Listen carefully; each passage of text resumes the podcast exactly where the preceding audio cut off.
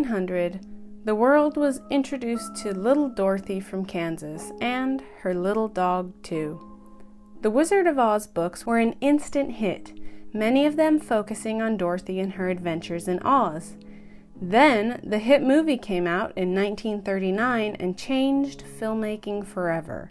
Technicolor suddenly became the standard, not simply an option, and world building leapt to a new level. The Wizard of Oz is also attributed with the popularization and sales of color TVs when the movie was released to television later on.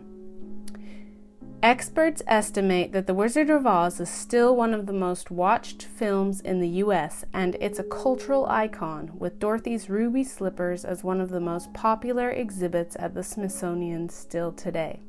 But why? Why is Dorothy's story so memorialized and appreciated across generations? I think it's because of her journey. She changes and grows, and she also encourages others to change and grow all along her way.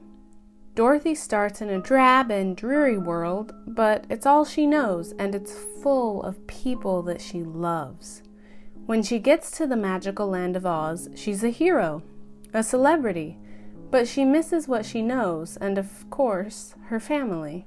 So Dorothy embarks on an iconic journey. She goes from naive young farm girl to brave heroine, collecting and protecting friends all along the way.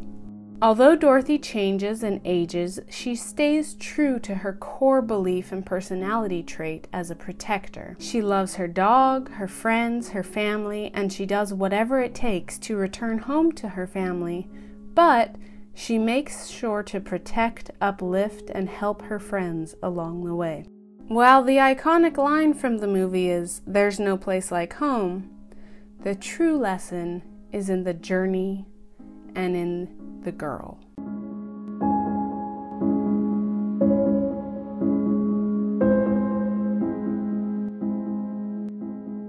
Hello, witches, women, and other lovely listeners. I'm Hannah, the bipolar bisexual host of this bi weekly podcast of Witches and Women. In this podcast, we get to explore the lives of powerful women, both real and mythological. Strong women have historically been labeled as witches or something else equally troubling, taboo, and easy to justify killing or dismissing. I'm telling their stories because most of these tales are amazing and all of them are fascinating. Please subscribe on Apple Podcasts or Google Play. And if you do social media, connect with me through Of Witches and Women on Instagram, Twitter, or Facebook. Of course, be sure you also check out the website, which is the most in depth and exciting resource I can offer you. When you visit ofwitchesandwomen.com, you'll find fantastic merchandise of both the serious and salty variety. Lots of the merchandise is limited edition, so get it while we're still in ancient Greece. You'll also find the Grimoire Gallery, which is our internet gallery curated with art by today's working artists and featuring witches, women, and goddesses of ancient Greece. If you see something you like, you can support a small business by visiting the artist's portfolio sites to see, share, or purchase more of their work. Plus, you can even buy some of their prints starting at just $15 in the Of Witches and Women shop. If you're not a fan of fake news, then you need to check out the Lamia Library, where I list all of my show notes and other resources and recommendations. Of course, subscribe to the newsletter The Oracle on any page of the Of Witches and Women website. Just scroll down and add your email address. The bi weekly Oracle tells the shorter, fascinating, more obscure stories that we won't get to cover on the show. It highlights Grimoire Gallery artists, shares simple spells and book recommendations, and more. So don't miss out. Subscribe today.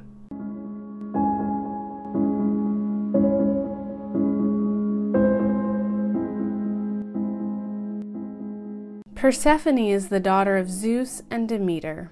Thank heavens she took after her mother and became the goddess of vegetation, flowers, and springtime. Persephone grew up a very curious and overly protected child. Knowing how her sister Hera treated Zeus's bastards, Demeter carefully watched over Persephone's each and every move. Mother and daughter were compatible, and their powers over agriculture vital to humanity's survival, and they were worshipped and respected goddesses. As Persephone grew, she began to explore her powers and the world she lived in more and more. Persephone was probably often bored by her mother's constant attention and irritated by Demeter's hovering. She was a goddess, after all. And, well, you know how teenagers can be. According to Hesiod, teen Persephone was innocently gathering flowers one day with Artemis and the Oceanids when Hades ripped open the earth and kidnapped the beautiful goddess, forcing her to become his wife. Persephone mourned the marriage, refusing to eat or be happy at Hades' side. But other accounts of the tale conflict, painting Persephone as a curious and rebellious flower child who discovered her uncle's realm all on her own. In one version, Persephone sneaks off to explore and finds one of the cracks in the earth that lead to the underworld. Curious, she investigates and comes face to face with Hades, who is smitten with her beauty and spunky personality. He persuades Persephone to stay with him, allowing her visitors like Hecate, who report on Persephone's whereabouts, to Demeter. Persephone stays for a while, visiting Hades' incredible underground gardens and palaces while he creates for her Elysium, a heaven for her to rule. But in every version of the tale, Demeter was heartbroken and furious with Persephone's disappearance. Whether she was kidnapped or simply exploring, Persephone had clipped the apron strings and was no longer under Demeter's protection. Demeter pled with Zeus to bring their daughter back, but he would not, either because he had made a deal with Hades, or because he could see that Persephone was happy, or because he was Zeus and he was busy ogling something else. Forced to extreme measures, Forced to extreme measures, Demeter sent Hermes to fetch her daughter. But while in the underworld, Persephone had eaten pomegranate seeds knowing that in so doing she was bound by primordial laws to remain in the underworld forever. If we give her credit for being an intelligent being in control of her own actions, this means that the goddess Persephone chose Hades as her husband and the underworld as her home. Devastated, Demeter cursed the earth, Without her daughter and partner in power, Demeter refused to bless the crops, creating the first winter. The people began to suffer, and finally, Zeus had to listen. He brokered a deal. However, Zeus reasoned, it was only a few pomegranate seeds, so she would spend part of each year with her mother and part with her husband. As with most of Zeus's decisions, this situation made no one happy. Hades lost the love of his life for much of the year. Demeter lost her daughter for the rest of it. And most importantly, Persephone's freedom and her choices were taken from her without a second thought. Interestingly, though, in a strange twist of family dynamics, Hera's despised niece had become her equal in the underworld, arguably a stronger and more dangerous realm with more resources and inhabitants. Persephone learned from her aunt's mistakes, rarely taking an interest in Hades' mistresses, granted there were far fewer, and only cursing one who tried to lure Hades away from her. She also helped Hades rule, a coveted role that Zeus had never extended to his own consort, Hera. Persephone, a seemingly minor goddess of flowers at first, became queen of the dead and decided the fate of many heroes like Orpheus, Hercules, and Sisyphus. While Hades is depicted as vengeful and aggressive, Persephone seems to be a softening influence, allowing occasional disruptions to the fire and brimstone that people associate with the god of the dead. The tale of Hades and Persephone is a long loved tale. Like Hecate, Persephone is a goddess revered not just in ancient Greece, but in many, many other cultures long before and long after the rise and fall of Greece.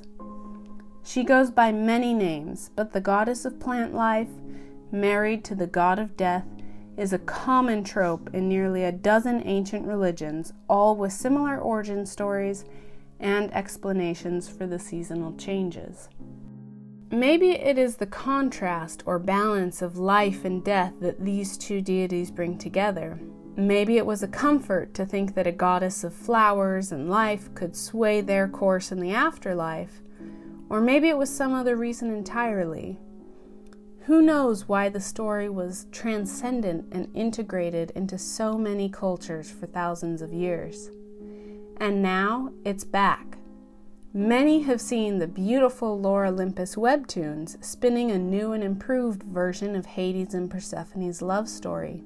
In this new version, the god and goddess are equals, devoted to each other, and they watch as the dynamics between the pantheon of Greek gods seemingly determined to self destruct, unfold in comical and sometimes familiar ways.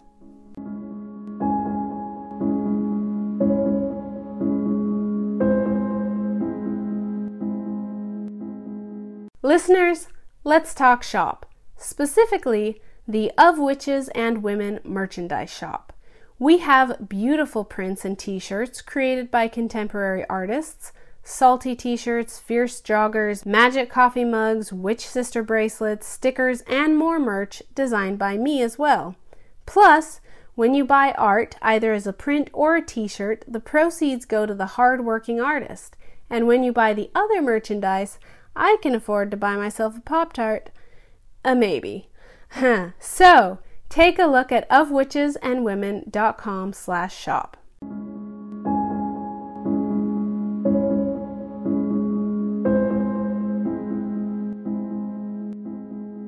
Persephone and Dorothy have a lot in common.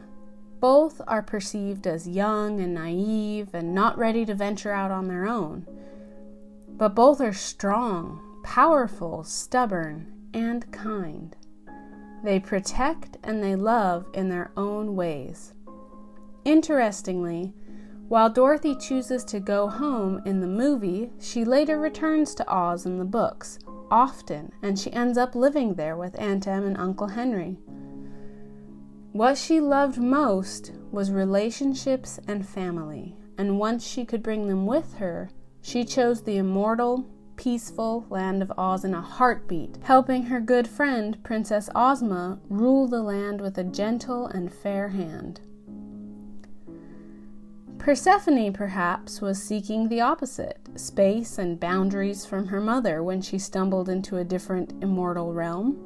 And unfortunately, in the ancient retellings, her ending is not so happy, as once she makes her choice to call the underworld home, Zeus steps in and nullifies her right to choose. Nonetheless, Persephone is an active goddess in many myths and makes the best of her situation, even though it was not the situation she would have chosen for herself.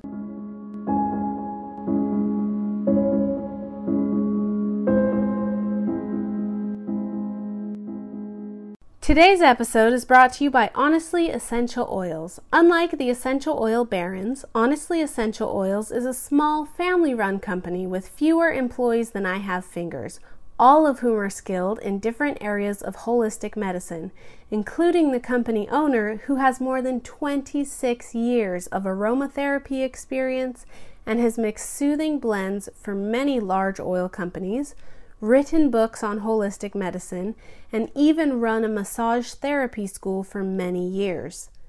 Because Honestly Essential Oils doesn't pay a long line of salespeople before the oils reach you, their oils are far less expensive than many other companies.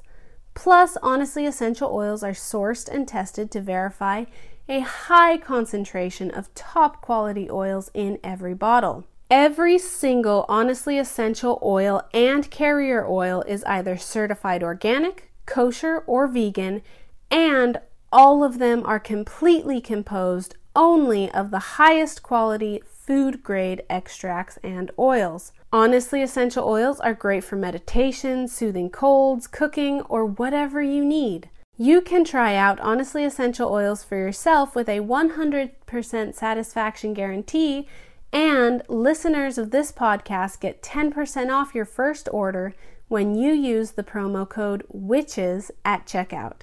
So, look up honestlyessential.com today and use the promo code WITCHES for a sweet deal on the best oils a witch can get.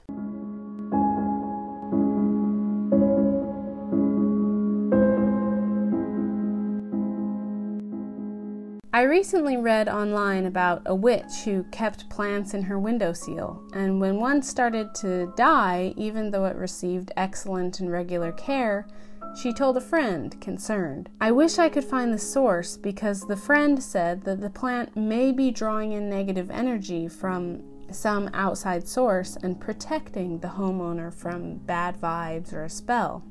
There have been legitimate scientific studies conducted that suggest plants may have slightly more acuity with the world around them than we originally believed. I think about these two things in correlation a lot. And tonight's charm derives from that special bond that nature and plants and Persephone and death and Hades hold in our subconscious minds. For this ritual, you will need to go outside to a place with plant life. Stand with your feet firmly planted, ground yourself in the space. Close your eyes and visualize yourself growing like a tree. Feel strength in your legs as they take root in the ground. Feel the sun and wind and air on your hands and imagine that you could soak that energy in like a leaf. In your mind, feel your tree grow bigger, stronger, and enter the fall season. Feel the leaves dying, the sun retreating, the temperature dropping. Imagine snow covering your dead branches and then dripping into the soil at your feet, nourishing you to awaken you again in the spring. Walk yourself through spring in your mind, fresh, cool sunshine hitting your face, and new leaves and branches sprouting, full of life and energy, a circle of life. After a few minutes of this meditation, you're done. Open your eyes and hopefully feel a little more attuned to nature and energy.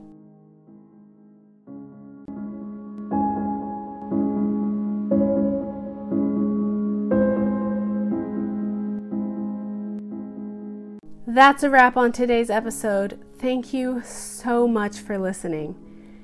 It truly means the world to me that this show has listeners and followers and support. Sometimes working on this podcast is one of the only things that keeps me going, so thank you for that. It would be so kind and amazing if you could please drop us a great review of the podcast on Apple Podcasts or Google Play so I can continue to grow the show and we can continue to explore the lives of these amazing witches and women together. If you want, you can also connect to me and the pod on social media and look up of witchesandwomen.com for even more great content. Thank you so much, listeners. Stay fierce, witches, and we'll catch you next time. Of Witches and Women is brought to you by SHH Media, LLC.